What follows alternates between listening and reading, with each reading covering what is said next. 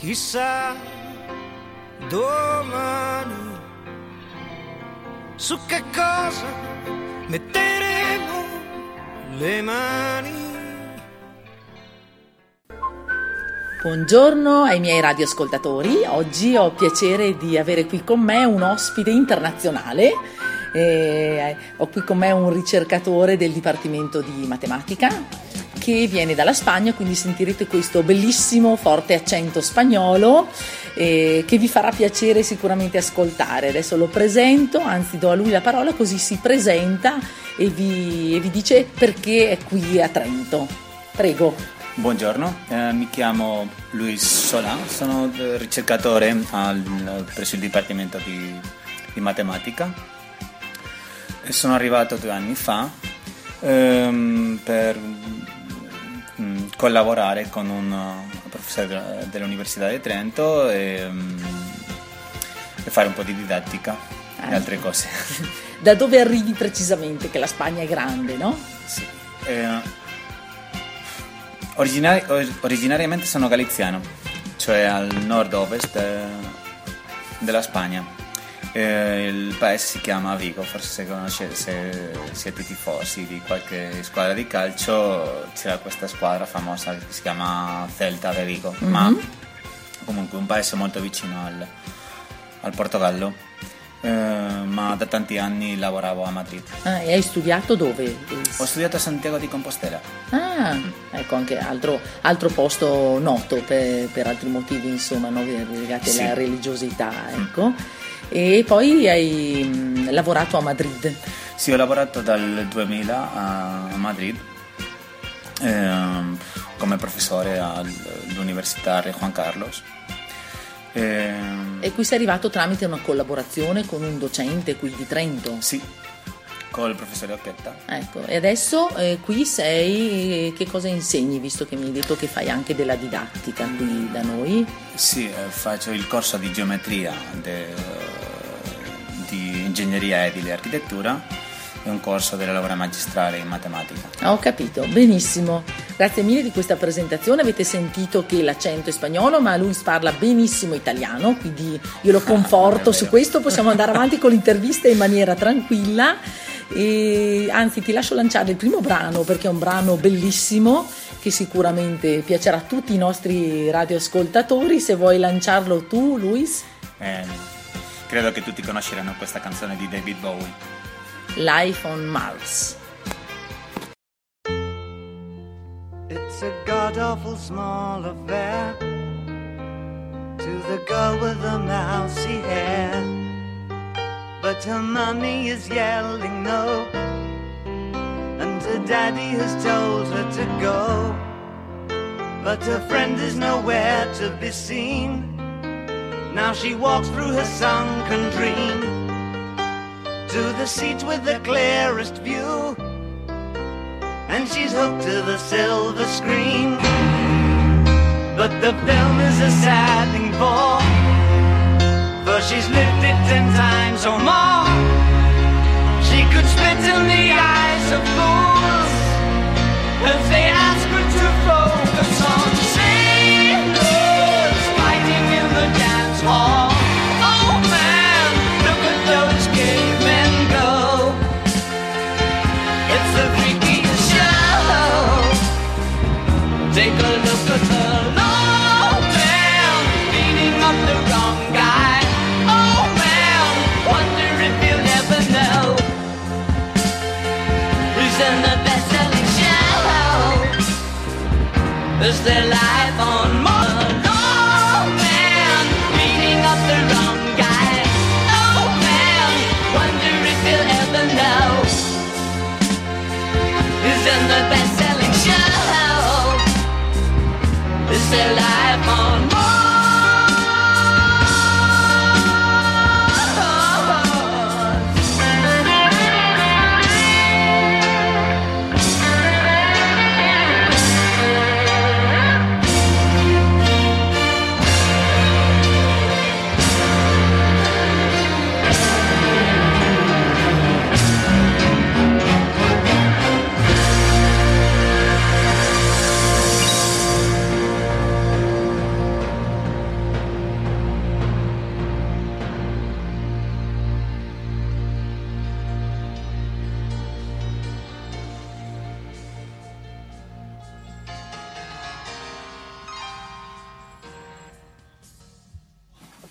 E dopo David Bowie, eccoci qui di nuovo con Luis, e adesso gli chiedo, visto che siamo nella prima parte del programma, la mente, di raccontarci, è la prima volta che intervisto un matematico, quindi sono quasi emozionata davanti al cervellone di Luis, e gli chiedo che cosa fa nelle sue ricerche, di che cosa si occupa. Raccontaci, Luis, cosa fa un ricercatore in matematica? O geometria, scusami, perché tu... No, va bene, ecco. Va bene, alla fine è tutta matematica. Ecco. Io mi occupo di geometria algebrica, che studia oggetti geometrici definiti per equazioni. Possono essere ad esempio curve, superfici o oggetti di dimensioni più alte. Tipo, quando uno sente parlare ai fisici dello spazio-tempo, che questo sarebbe una varietà di dimensione 4. Non è che io mi occupo di queste cose, dello spazio-tempo, ma diciamo che il linguaggio necessario per fare la fisica dello spazio-tempo sarebbe un linguaggio geometrico. Quindi il fisico ha bisogno del tuo aiuto per questo, dell'aiuto del matematico. Almeno del linguaggio matematico, okay. Poi loro da soli lo fanno molto bene. Sì.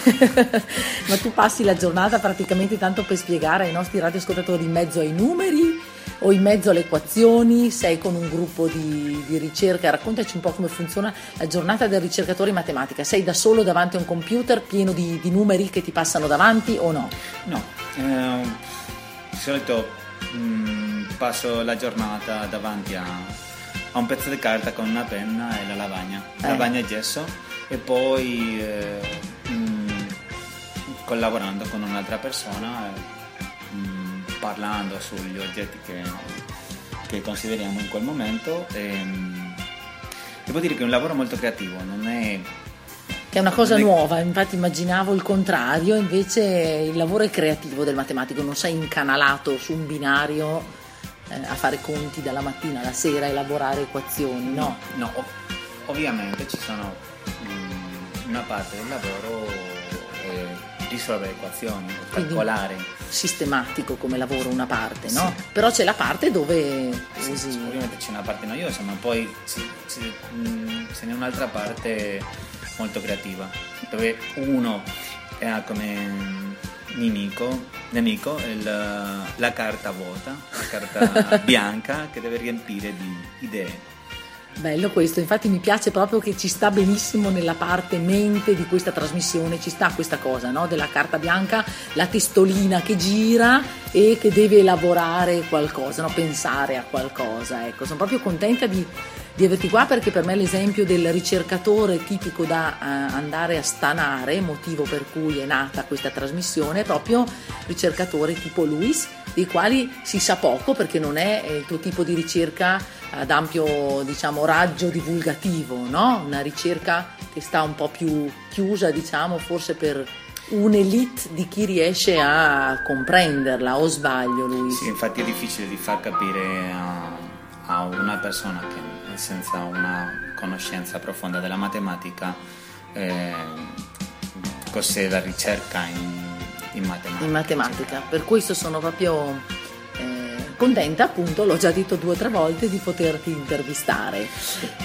Dopo faccio ad esempio ricerca sulle reti complesse, sono più facili da spiegare. Una rete complessa sarebbe ad esempio una rete sociale. Dove hai un insieme di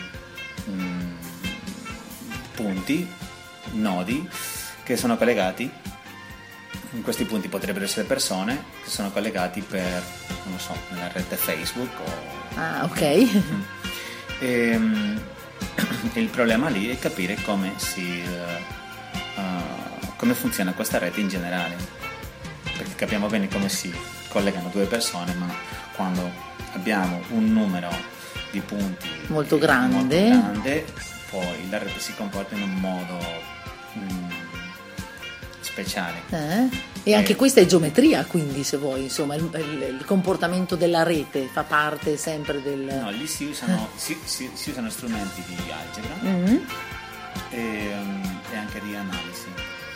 E questo è forse un tipo di ricerca più applicativo, no? A quella che è la realtà, ecco, perché mi parli appunto della rete di collegamento fra le persone, questa è già una cosa che riusciamo a capire meglio anche noi comuni mortali.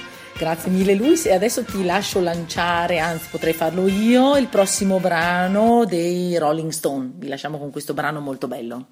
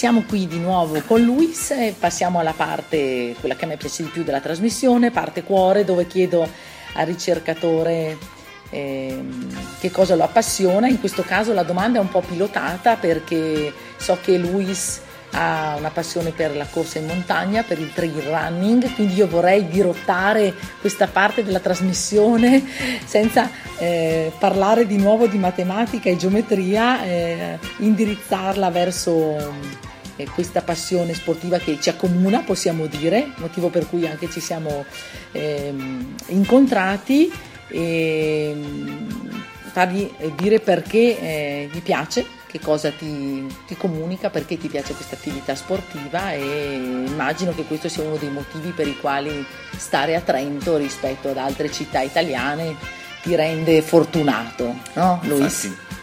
Ok, ti racconto una storia. Io corro in montagna dall'anno 2004. E hai iniziato così? Perché ti eri annoiato dell'asfalto, o come tanti altri corridori, o come hai iniziato? Io ero in Germania, sempre come ricercatore, e ho cominciato a correre lì. Dove non ci sono tante montagne, no? Così, no, era in una zona montuosa, no? No, ci sono solo le colline. Ho cominciato a correre lì, nelle colline, ho scoperto che mi piaceva di più correre nei sentieri che sull'asfalto, sì. E poi nel 2008 ho cominciato a collaborare con questo professore italiano all'Università di Trento, e io venivo 2 volte all'anno per una settimana. Ah, ho capito. Quindi, la prima volta non mi sono portato le scarpe,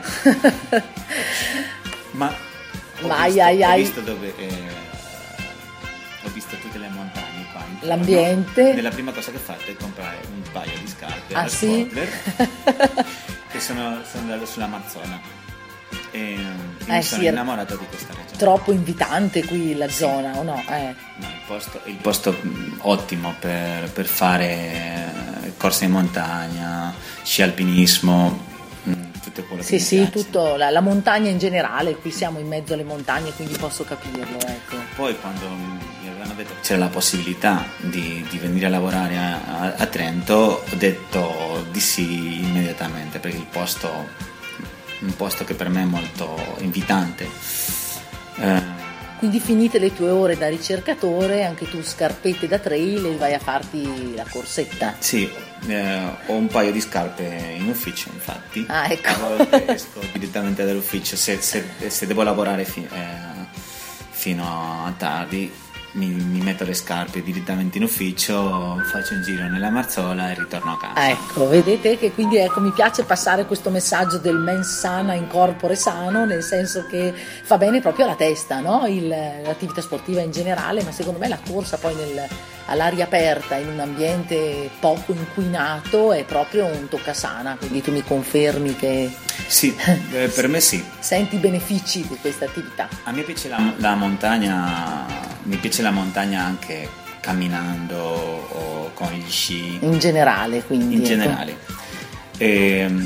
Ma di corsa, le sensazioni con la corsa sono più intense. Powerful. Sì. Bene. E siamo adesso all'ultima parte della trasmissione, le mani. Le mani che vogliono dire tante cose, e chiedo a Luis che cosa rappresentano per lui nel suo lavoro. Ok, per me le mani sarebbe sì, la fatica, il lavoro, che per me sarebbe la lavagna vuota, la carta vuota. È questo incubo della carta vuota, sì, che ti perseguita. Ma è anche, per fare... uno si deve innamorare della carta vuota per riempirla di tante cose, anche si fa fatica con la didattica, perché a volte i docenti non sappiamo come trasmettere quello che vogliamo trasmettere. Sì, non è assolutamente semplice, no? Fra il sapere e il saper riferire agli altri in maniera il più chiara possibile, il salto a volte non è così semplice, no? Confermo che c'è difficoltà anche in questo, quindi la fatica dell'insegnamento, io concordo con te, proprio è un aspetto del ricercatore almeno che fa didattica, no? Sì, ma è parte del lavoro, è come se prima parlavamo di montagne.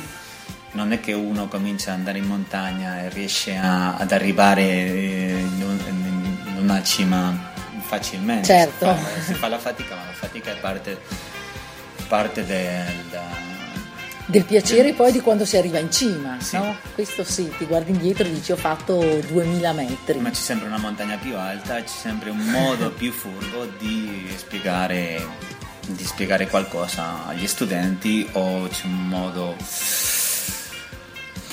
modo più bello di raccontare un teorema o... Sì, quindi si migliora sempre, tu dici, anche in questo campo. Sì. È vero, quando tieni delle lezioni, questo è vero, la lezione su un argomento, e se la tieni per più anni, io mi accorgo che di in anno le cose migliorano, no? Riesci a trovare sempre magari una chiave migliore per raccontare quell'argomento. Dietro c'è fatica sicuramente, perché la lezione viene preparata in un modo, poi io a volte la cambio anche mentre la sto dicendo la cosa, sì, perché mi viene in mente un modo alternativo che mi pare più chiaro, sì, per renderla, quindi ecco, qui è una fatica positiva che speriamo che poi gli studenti apprezzino, no? Sì, secondo me è bello che uno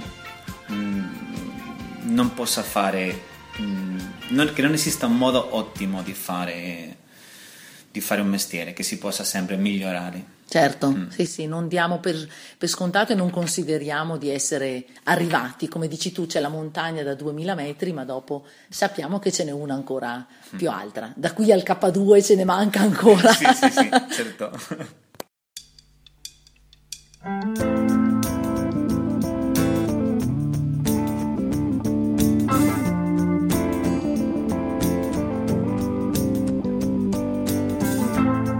Is it getting better? Or do you feel the same? Will it make it easier on you now? You got someone to blame. You're saying one love, one life, when it's one need. the night. One love, we get to share it. Leaves you, baby, if you don't care for it.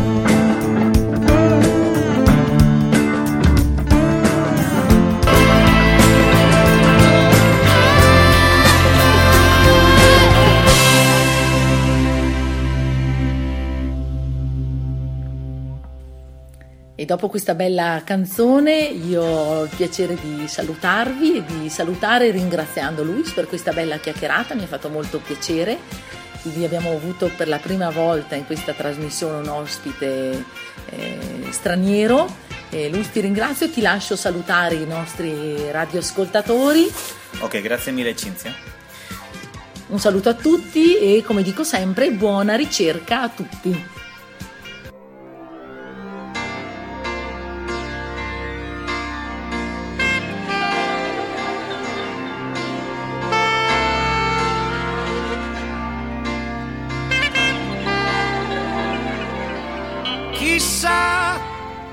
Chissà domani su che cosa metteremo le mani.